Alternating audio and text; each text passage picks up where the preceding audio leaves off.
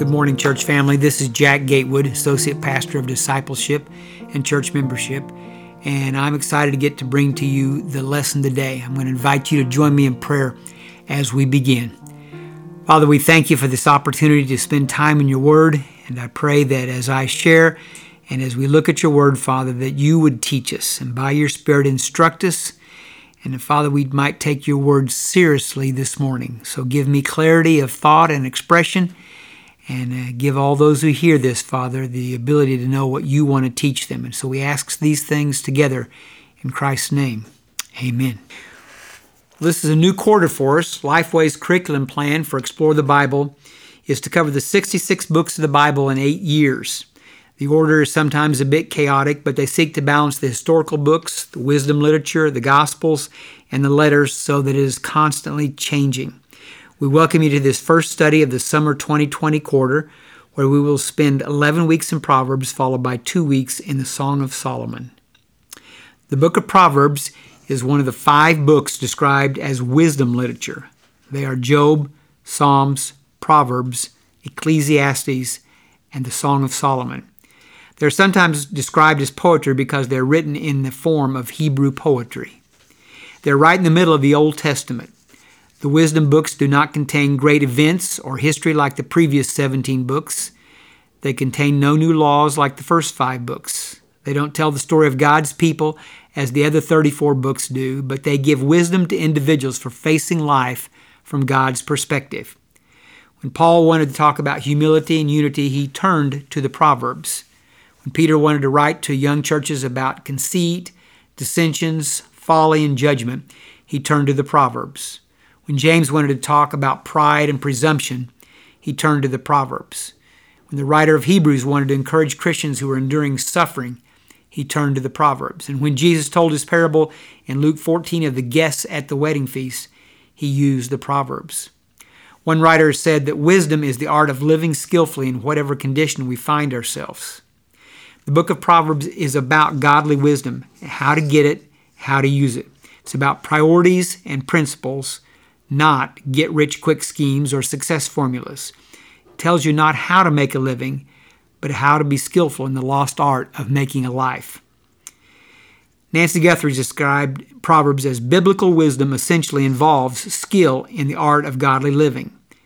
It applies God's principles to the whole or ordinary life, including relationships, the home, justice, work, decisions, attitudes, reactions, everything a person says or even thinks.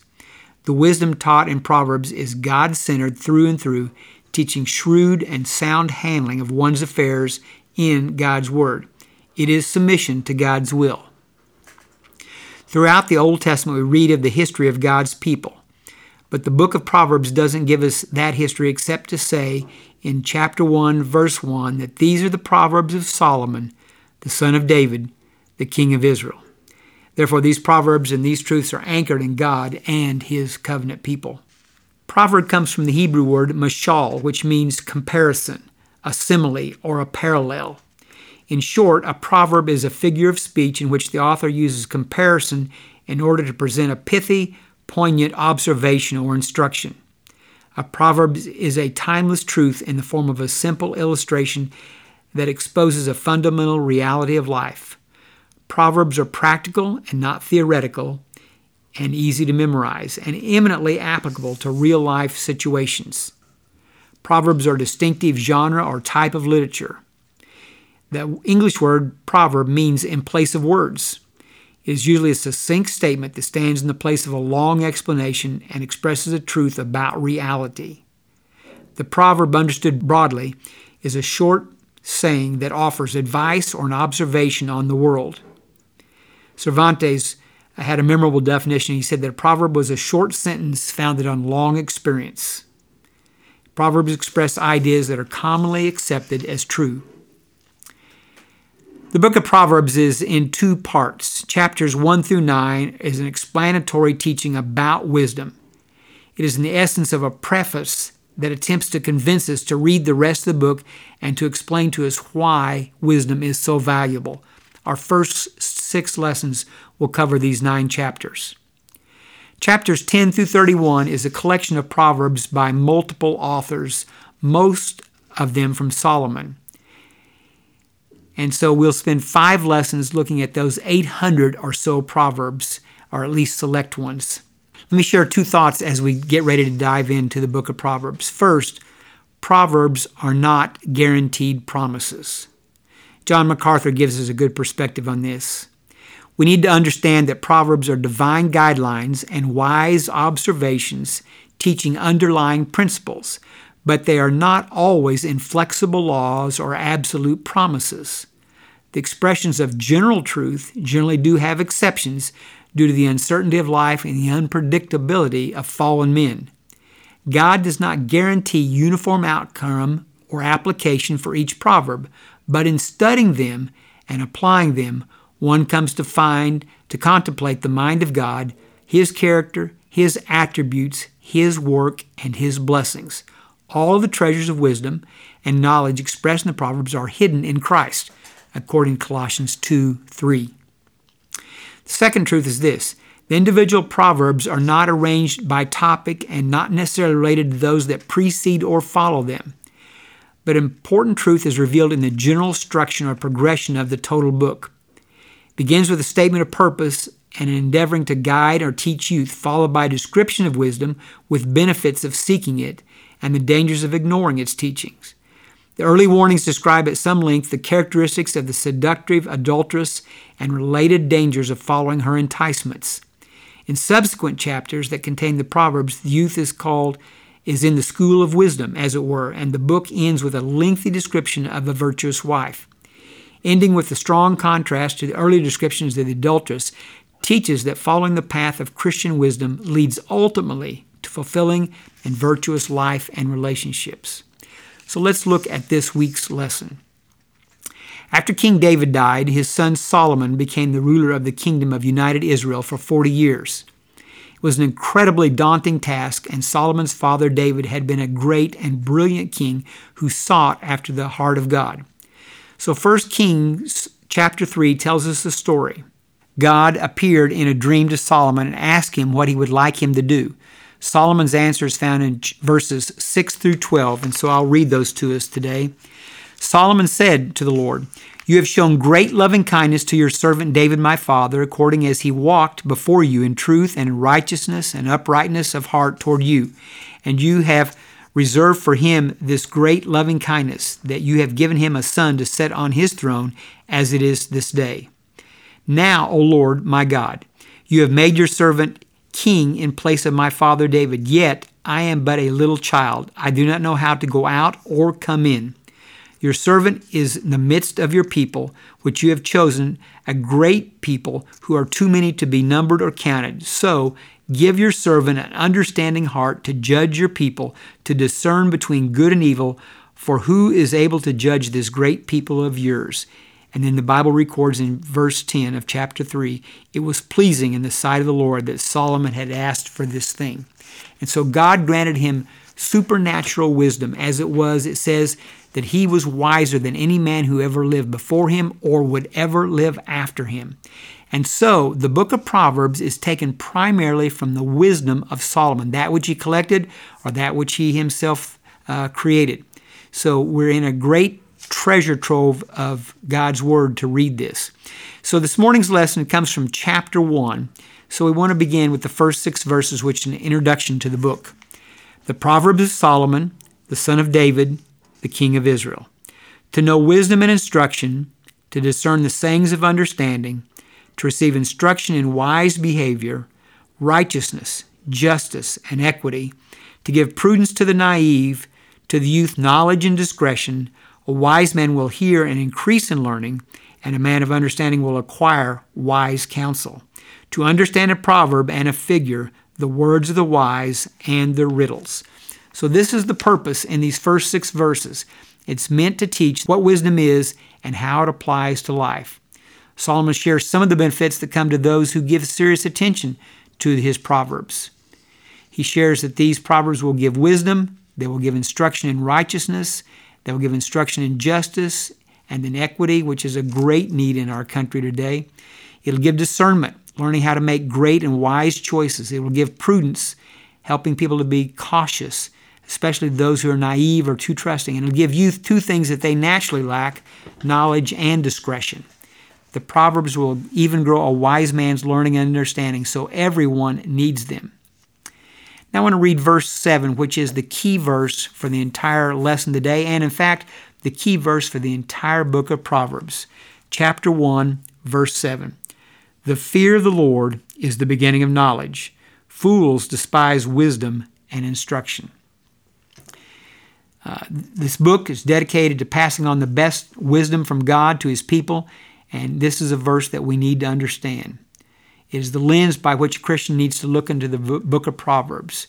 The true source of knowledge and the true source of wisdom and the true source of instruction is fear of the Lord. Wise believers see things God's way so they can do things His way.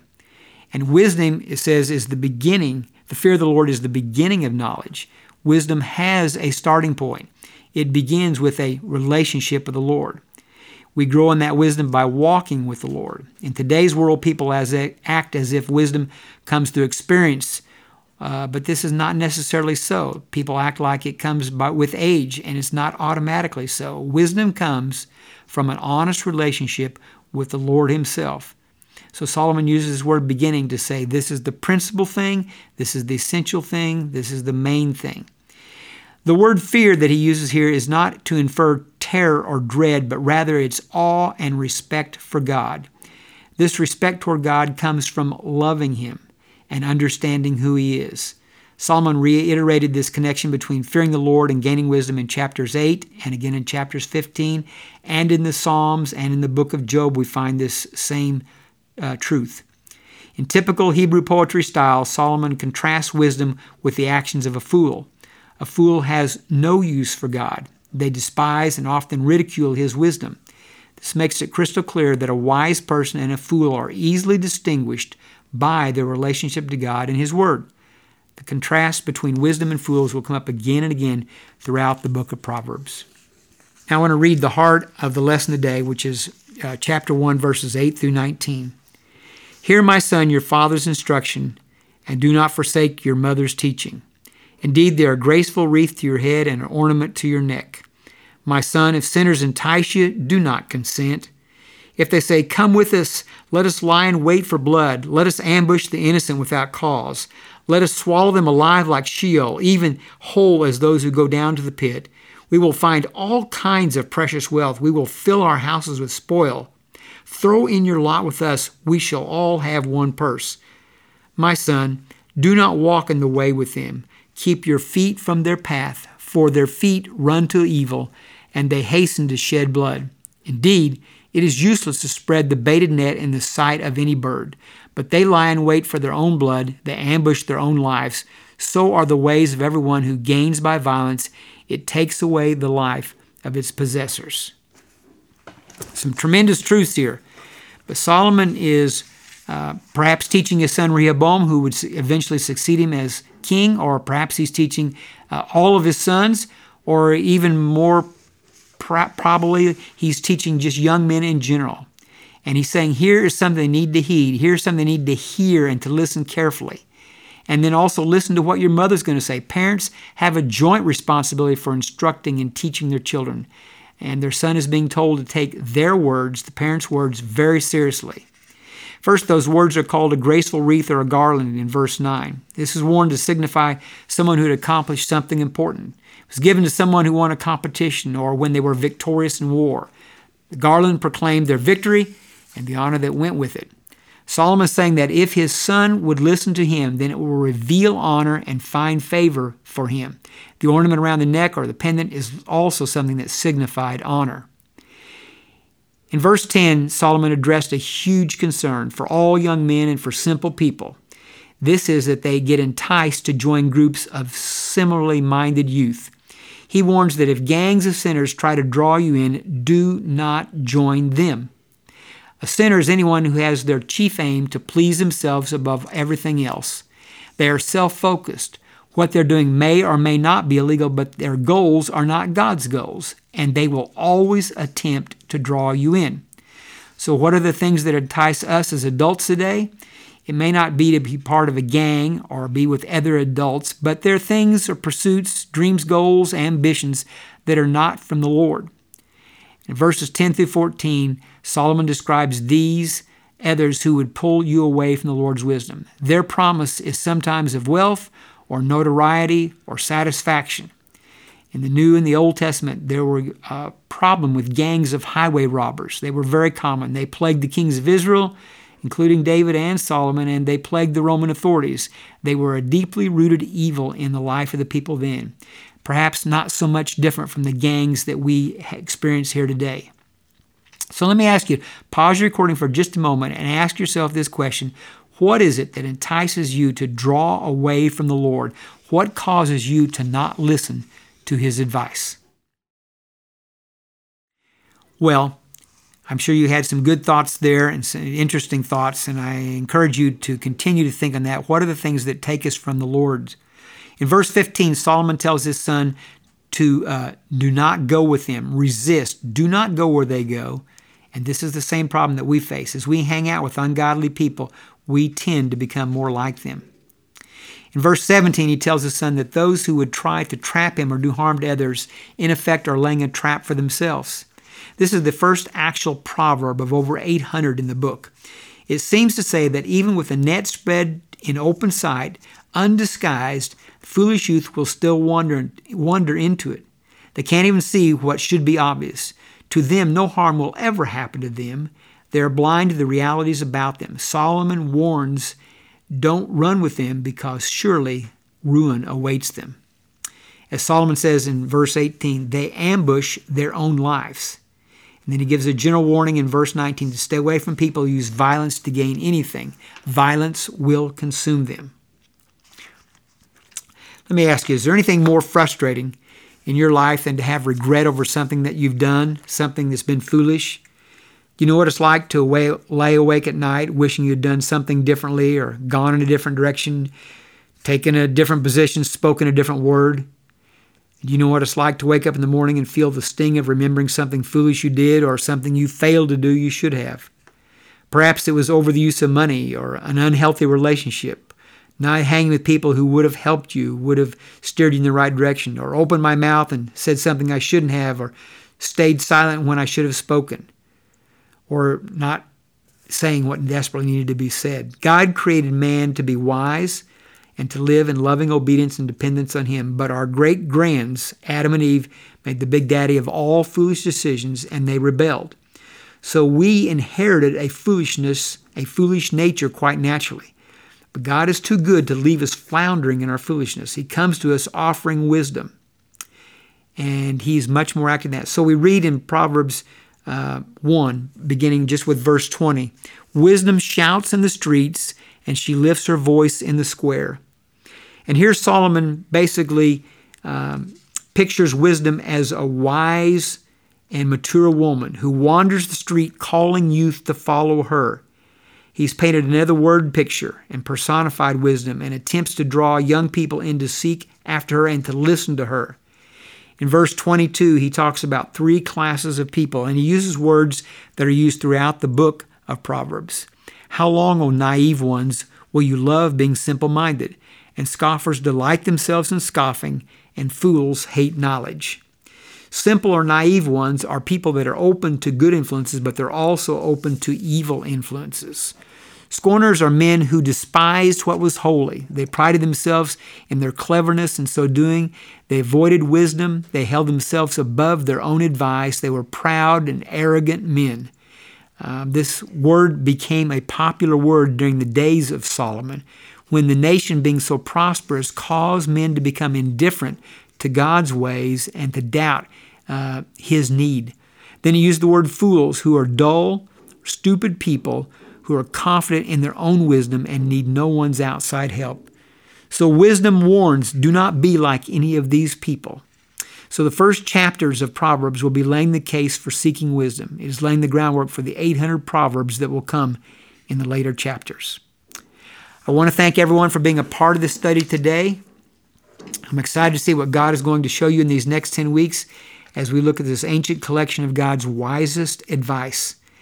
In preparation for this next week, I'm going to encourage you to go ahead and read Proverbs 2 and chapter 3, verses 1 through 12. Let me give you another challenge also in the coming uh, days and weeks.